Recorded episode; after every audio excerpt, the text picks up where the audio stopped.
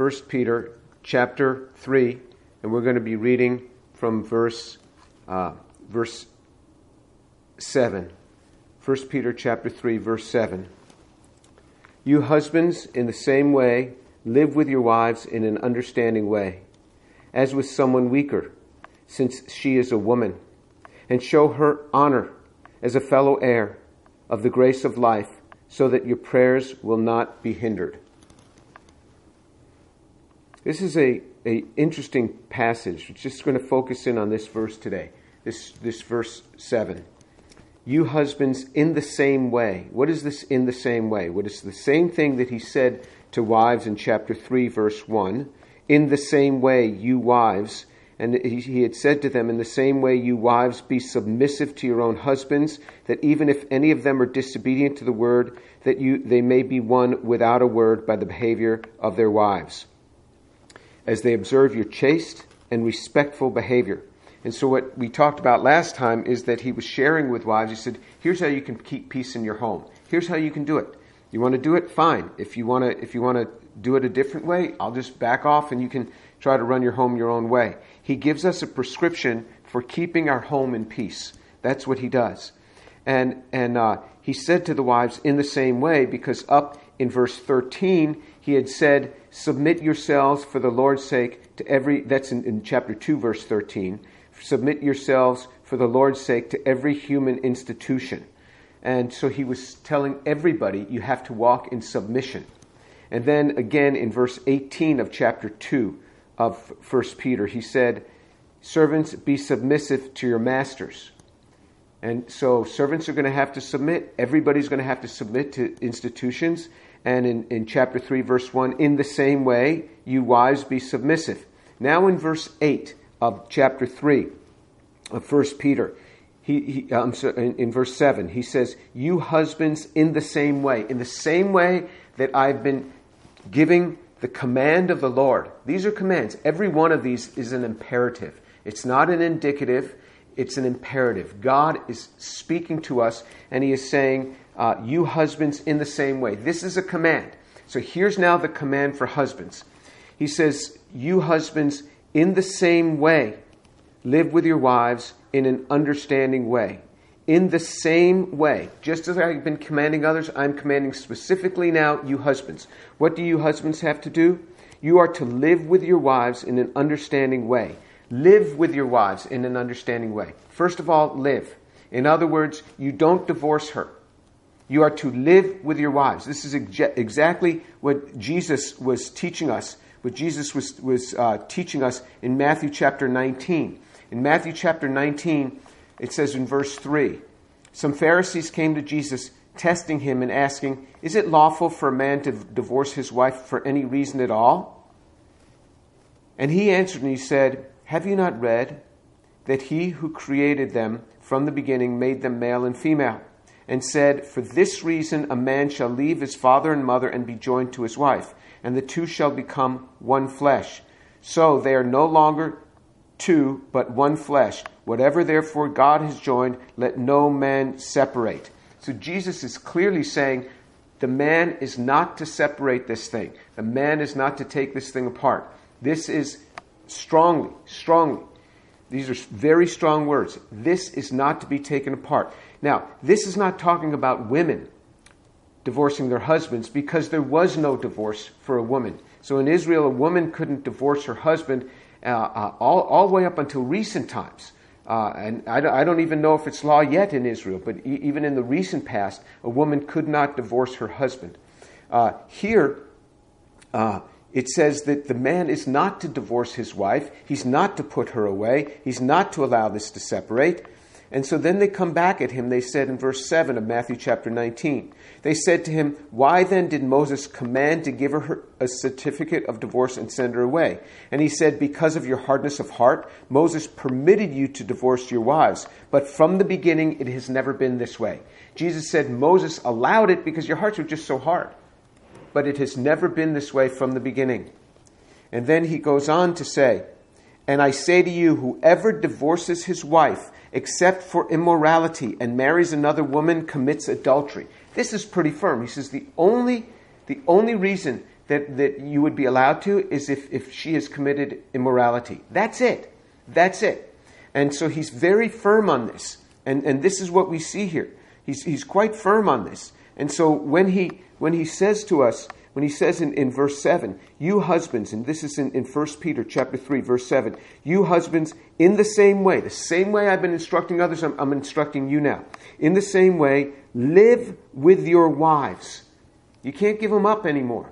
We're not going to allow this stuff. Live with your wives in an understanding way. It is up to you to live with them in, a, in an understanding way. This is on you. This is on you, man. It is up to you to live with them in an understanding way. Even if they are not walking, you are to live with them in an understanding way. If they don't come for family devotions, you are you run the family devotions. You teach the children in family devotions. You teach the Word of God. And and my experience is you get the children up, you start teaching them in morning devotions, spend some time together regularly in this practice with your family, your wife will come. Your wife will come, and because she, she may go a little time without coming, but she'll come back. She'll come. You are to live with your wife in an understanding way. You are to understand her. You know, we've been we've been to marriage counseling five or seven times in, in throughout our marriage, and and uh, uh, in every case, it was me who initiated it. I wanted a tune-up. I felt that we needed some help, and so so I initiated this, and I called the the uh, uh the counselors. I made the appointments. Now, we never saw counselors for very long. I don't think we've ever seen them for more than six or eight weeks because I would say to them, Whatever you tell me, I will do. And they, would say, You know, if that's true, if whatever we tell you you'll do, this won't take long. And whatever they told me, I did. One time I remember one suggested that I do something, and, and I just explained to her what the outcome of that would be and and then she said, "Oh yeah, maybe maybe better you don't do that." But but um, uh, it says you are to live with your wives in an understanding way. The obligation is upon you, man, to understand her. She is to submit to you and to submit, but you are to understand her even if she's not submissive. It never says if she does what I told her to do above, then understand her. No, it never says that. You are to live with her. You cannot divorce her. This is for the rest of your life. Jesus had made clear the only grounds for divorce that he would allow it, not that you had to do it, not that you couldn't have worked it out, but the only time I would allow it is if she has been maritally unfaithful. In other words, if she has participated in adultery. That's the only time that you can divorce her. Only time. But it would be best if you worked it out. And, and, uh, and, and here it says, You husbands, in the same way, live with your wives. You can't give them up. Live with your wives in an understanding way. It is up to you to understand them. It is up to you. This is on you, man. And, and uh, uh, live with your wives in an understanding way, as with someone weaker. This does not say that she is weaker, but as with someone weaker. I've met lots of wives that are stronger than their husbands some of them even stronger physically than their husbands. Certainly, as they get older, a lot of times husbands decay much faster, and, and women's are, are, are can be uh, you know fairly spry and still working out. And these guys have just let themselves just get destroyed. And uh, but he says, as with someone weaker, you are to treat her as if she is weaker. That's the way you are to care for her, as if she is a weaker vessel. Not that she is, but you are to so understand her you are to treat her in a manner that she's a precious one, that she's one precious. And a lot of times women, women may be physically stronger. Certainly many women are emotionally stronger where guys su- are suffering from depression and guys are going through so many different things, PTSD or whatever. And many times it's the woman who's strong. It's the woman who, who, who's able to bear up under, under the, the blows that life throws at us. And, and uh, he says, but as if she were weaker, as with someone weaker, as you would if someone were weaker. You have to treat her in that way. And you may say, why? You know, she's a woman. Now, let me just tell you, in the 21st century, we read these verses very differently than they were being read, than other people were reading them in the first century when these commands came. In the first century, women had almost no rights, almost none. Certainly in Israel, almost none, and even in the Greco Roman world. And so this is just radical, just absolutely radical in protecting women. We look at this as if, as, as, as if this, this is somehow favoring men. No way. Look at this. And it says, and, and it, it says, uh, as with someone weaker. And you would say, well, why? You know, she's, she's just a woman, just a woman. That would be their response. I know that's not the response today, but that would be their response. And he says, since she is a woman, just by the fact that she is a woman, you treat her in this way. You treat her with dignity. Because Adam was not the ultimate in God's creation. He was the penultimate. The ultimate was Eve. Eve was the last of God's creation. Eve was the last. He made woman last. She was the ultimate. And he said, You are to treat her in this way simply because she is a woman, you give her the respect. Simply because she is a woman, you treat her well. Why? Because she is a woman. That, that's enough. Since she is a woman, that should be enough. That should be enough. Because God says, because she's a woman, you treat her in an understanding way. You treat her as if she were a weaker vessel. Since she is a woman, and show her honor. Show her honor. You are now obliged, husband, to show your wife honor. You are obliged to show her honor. We must honor them. You are obliged now to show her honor. And showing her honor as a fellow heir of the grace of life. This is so radical. She is a fellow heir of the grace of life. You are in this together. Man is not higher than woman. She is a fellow heir. She is going to inherit. Heir means she's going to inherit. She is a fellow heir. Along with you, she's going to enter into eternal life. She is a fellow heir with you. So that your prayers will not be hindered. If you don't treat your wife right, your prayers will be hindered. Whether that's because there's so much emotional stuff happening in your life, you're not going to be able to pray, or if God just puts off your prayer, we don't know. But somehow your prayers will be hindered. Either God is going to shun you, shun your prayers away. I mean, this is amazing that God would do this. I mean, this is really strong words. So that your prayers will not be hindered. Prayers can be hindered. Prayers can be hindered for the husband if he does not honor his wife. If he does not honor his wife. You may say, well, she's not worthy of honor. It doesn't say whether she's worthy of honor. It says you are to honor her. Period. Why? Because she is a woman. Simply because she is a woman. That's it. And it will make more sense. In John 7, verse 17, it says, uh, If anyone is willing to do my will, he will know of the teaching whether it is of God or whether I speak for myself.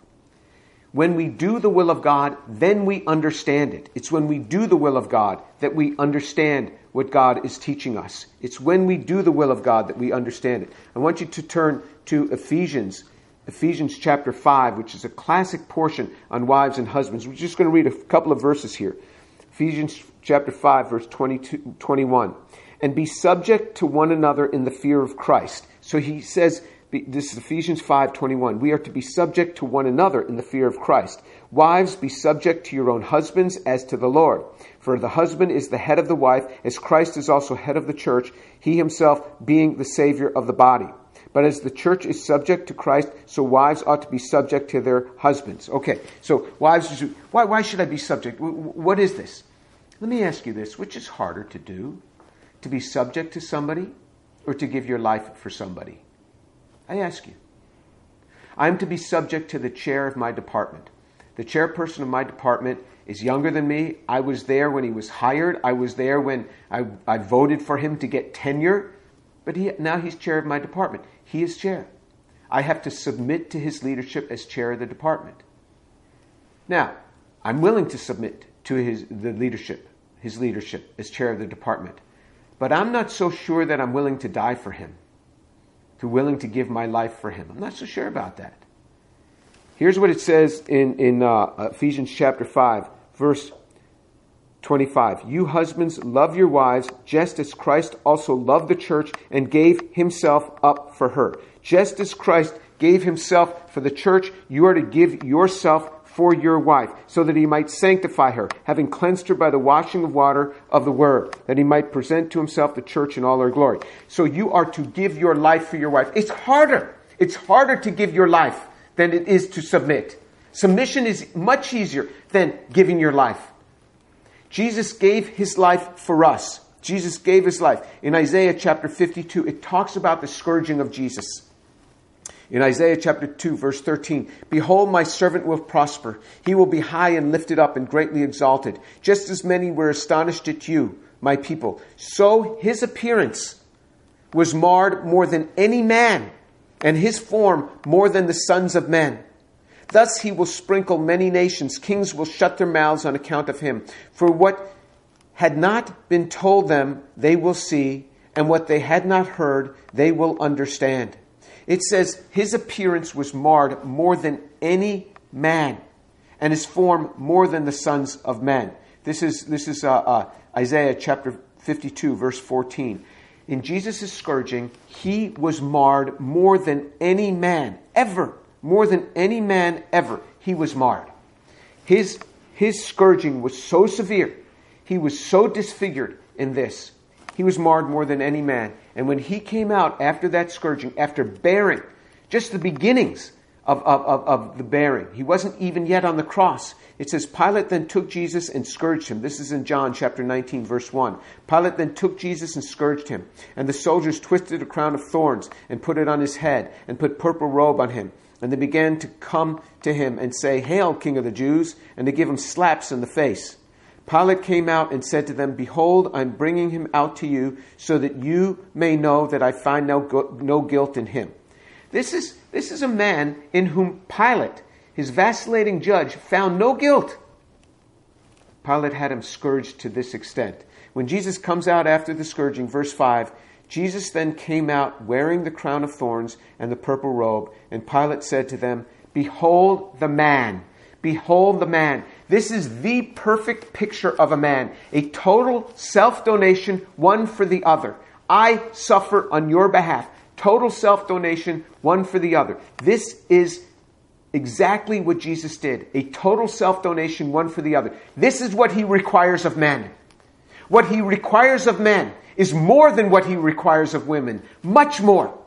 He calls us to be like Jesus. You think that that would be easy? You think it'd be easy to give yourself to that extent for another person?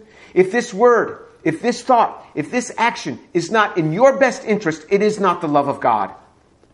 Everything, everything he calls on men to do for their wives. An enormous amount. And Jesus gave himself for us, and he never vacillated in his commitment to give himself for us. When he was in the garden and he said, Father, take this cup from me, that had nothing to do with him trying to get out of dying on the cross, with him to get out, uh, get out of going through the scourging or dying on the cross on my behalf. Never, never. That's not what he was praying. When he said, Father, take this cup from me, he never would have meant that because it was prophesied that that would happen, that he would die for our sins. Jesus would never go against a prophecy. He came, he wanted to do this on our behalf, willingly. What he was praying about was he did not want to be separated spiritually from his Father. There is no prophecy in the Old Testament where Jesus had to be separated spiritually from his Father. And when he was on the cross, Jesus' only, only cry of despair was, Father, Father, why hast thou forsaken me?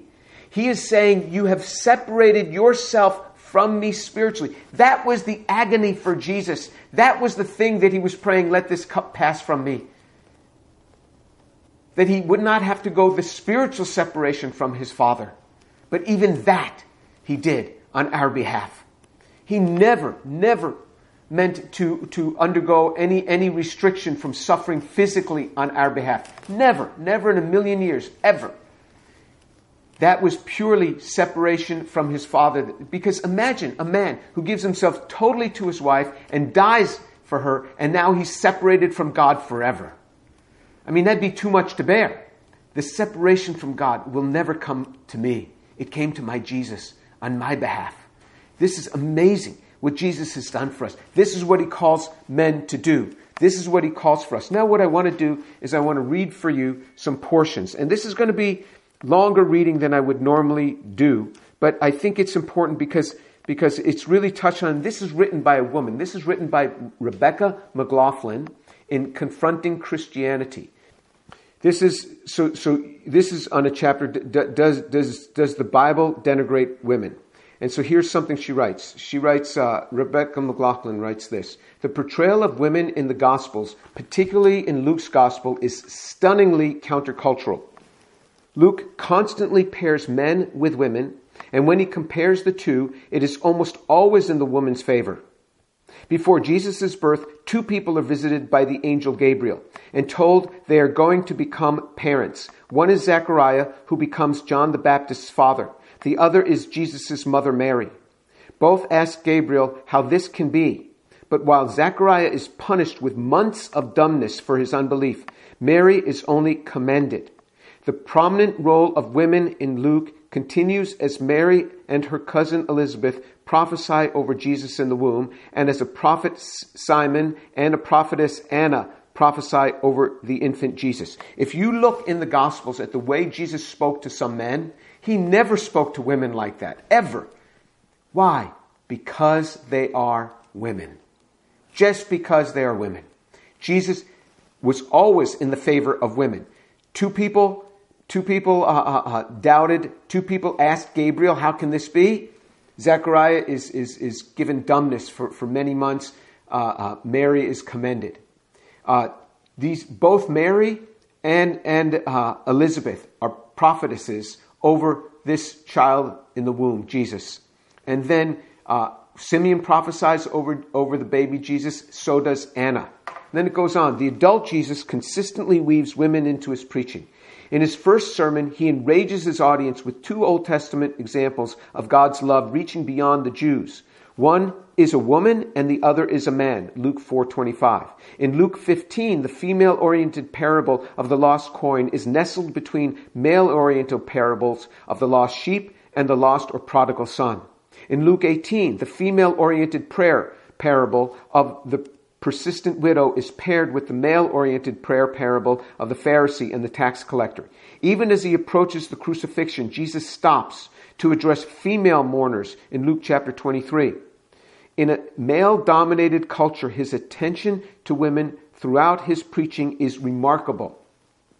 The male and female thread works its way through Luke's healing accounts. First, Jesus heals a man with an unclean spirit, Luke chapter 4. Then he heals Simon's mother in law, Luke chapter 4. In chapter 7, Jesus heals a centurion servant, and then he raises a widow's son out of compassion for the grieving mother.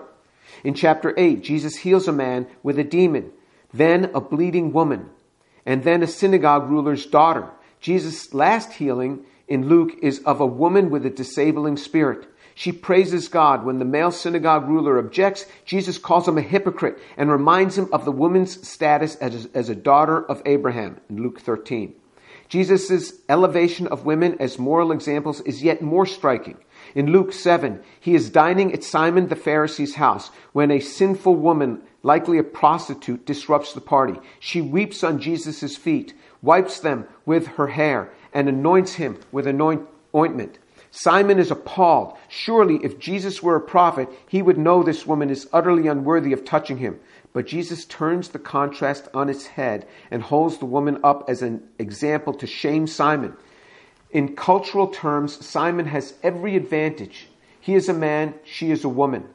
He is religiously admired, she is despised. He's hosting a dinner party, she is a weeping, prostrate embarrassment. But according to Jesus, she surpasses Simon on every count. Luke chapter 7.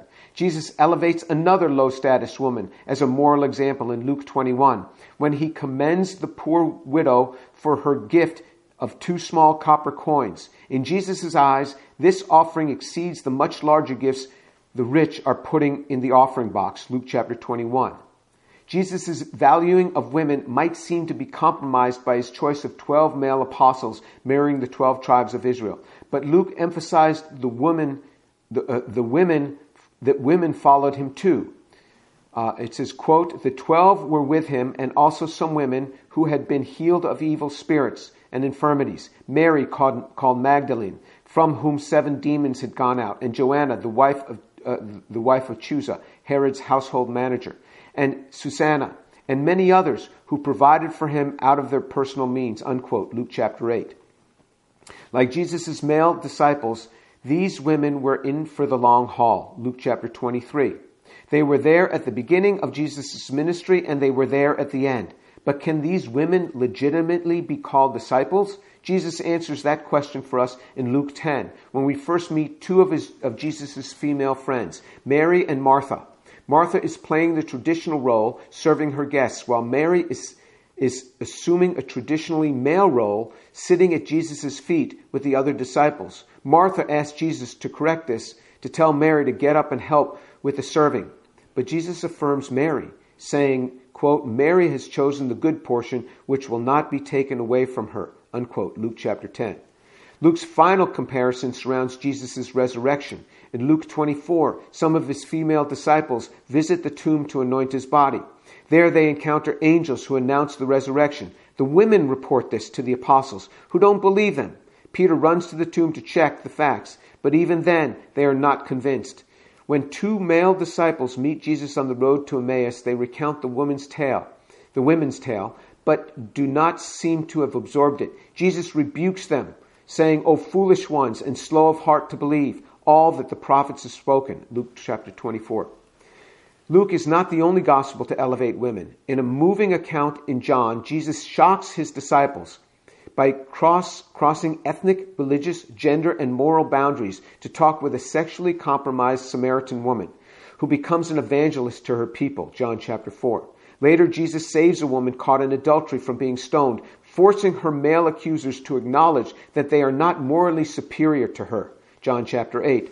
Then in John 11, when we see Jesus' tender interaction with Mary and uh, with Martha and Mary after the death of their brother, Lazarus, Jesus speaks some of his most famous recorded words to comfort Mary, and then cries with her, Sister, before miraculously healing Lazarus from the dead.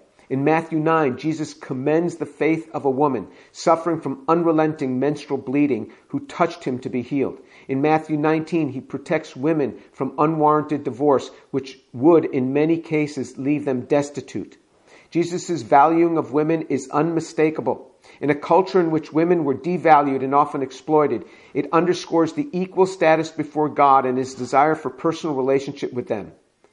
Uh, but is Jesus' life and ministry an oasis of equality in the desert of Bible misogyny? And then he goes, she goes on and she describes many other things. Let me skip a little bit and bring you to another passage. The, there's no mandate for traditional roles, traditional gender roles in the Bible. Ephesians 5 sticks like a burr in our 21st century ears because centuries of traditional gender roles have often meant wives contorting around the needs of their husbands while husbands assert their dominance. We think of the stereotypes gent- gently mocked by the relationship between Mr. and Mrs. Banks and Mary Poppins, but Paul does not say that the husband's needs come first or that women are less gifted in leadership than men, or that women should not work outside the home. At least one of Paul's key ministry partners was a woman who did just that, and that was Lydia. Uh, as did the idealized wife described in the Old Testament book of Proverbs. Paul does not specify uh, that wives should earn less than their husbands, or that families should privilege the husband's career over the wife's. A man may work for a nonprofit, a pastor of a church, or study for a PhD and earn a fraction of his wife's corporate salary. Paul is clear elsewhere that men cannot abdicate their responsibility to ensure that their families are, uh, are provided for, but this does not mean that the husband must be the primary breadwinner. In biblical terms, the value of work is measured not in dollars, but in service. Indeed, Jesus himself, the archetypical leader, did not earn money and he was financially dependent on some of his female followers, and that's in Luke chapter 8, verse 2 and 3. Viewed closely, Ephesians 5 is a withering critique of common conceptions of traditional gender roles that have often amounted to privileging men and patronizing women. In the drama of marriage, the wife's needs come first, and the husband's drive to prioritize himself is cut down with the brutal acts of the gospel. There this is no return to Victorian values. Rather, it is a call to pay attention to the character of Christ. If we hear the call to husbands as a mandate to oppress and dominate, we are forgetting that Jesus came not to be served, but to serve, not to lead an army, but to give his life as a ransom. When husbands are called to love their wives as Christ loved the church and gave himself up for her, the word translated gave up is the same one the Gospels use when Jesus is handed over to be crucified. And let me, let me read uh, Women in the Church. So here's a section on women in the church. Springing from this well, this strange new first century faith flowing out of Judaism proved highly attractive to women.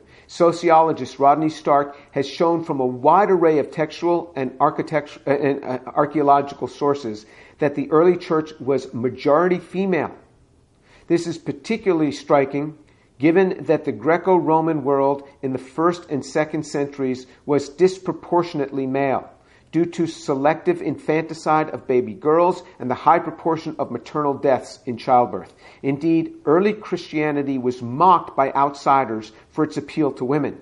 The second century Greek philosopher Celsus snarked that Christians, quote, want and are able to conceive, uh, I'm sorry, quote, want and are able to convince only the foolish, dishonorable, and stupid only slaves, women, and little children, unquote. While the third century Christian apologist uh, Minucius Felix records critics saying that Christianity attracted, quote, the dregs of the populace and credulous women with the inability natural to their sex, unquote.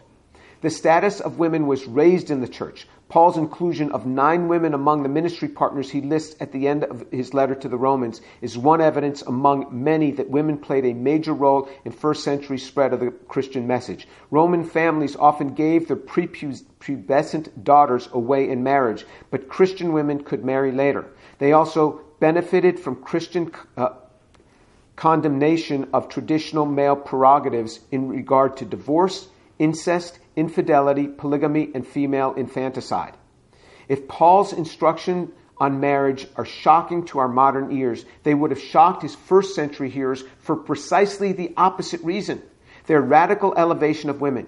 Indeed, for many Gentiles, the Christian expectation that men be faithful to their wives and sacrificial in their approach to them would have seemed quite unreasonable. Just as we cannot cling to a white centric perception of Christianity in the face of the global church, so we cannot maintain a male oriented view. To this day, more women than men are Christians. Globally, women are generally more religious across a range of indices, but the differences, difference is more pronounced for Christians, both in affiliation and in practice. For example, Christian women are 7% more likely than Christian men to attend church on a weekly basis. As Yale professor Stephen Carter points out, quote, around the globe, the people most likely to be Christians are women of color. Wow. So that is, that is just, just a picture. And when, when, when, uh, when Peter tells men, you husbands, in the same way, you are to live with your wives in an understanding way. It is the man's obligation to initiate the understanding. If there is a rift, it is the man's obligation to resolve that rift. It is the man's obligation, just like it is the parent's obligation to resolve any rift with their children.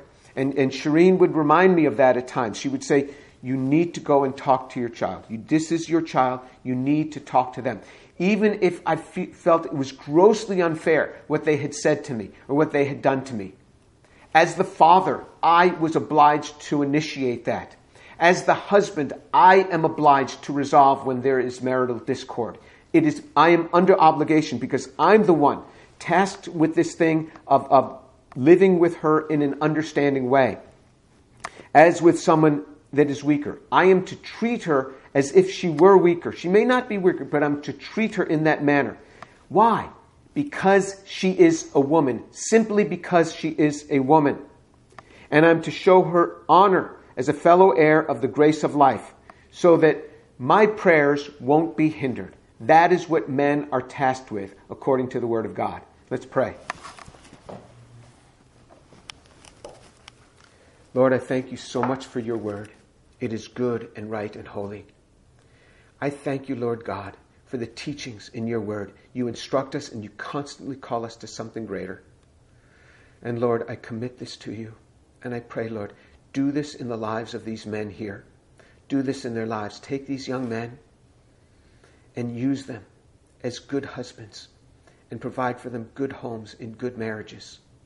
Father, I pray that they would do as they have been so instructed and then watch what you will do in the life of their home and in the life of their marriage.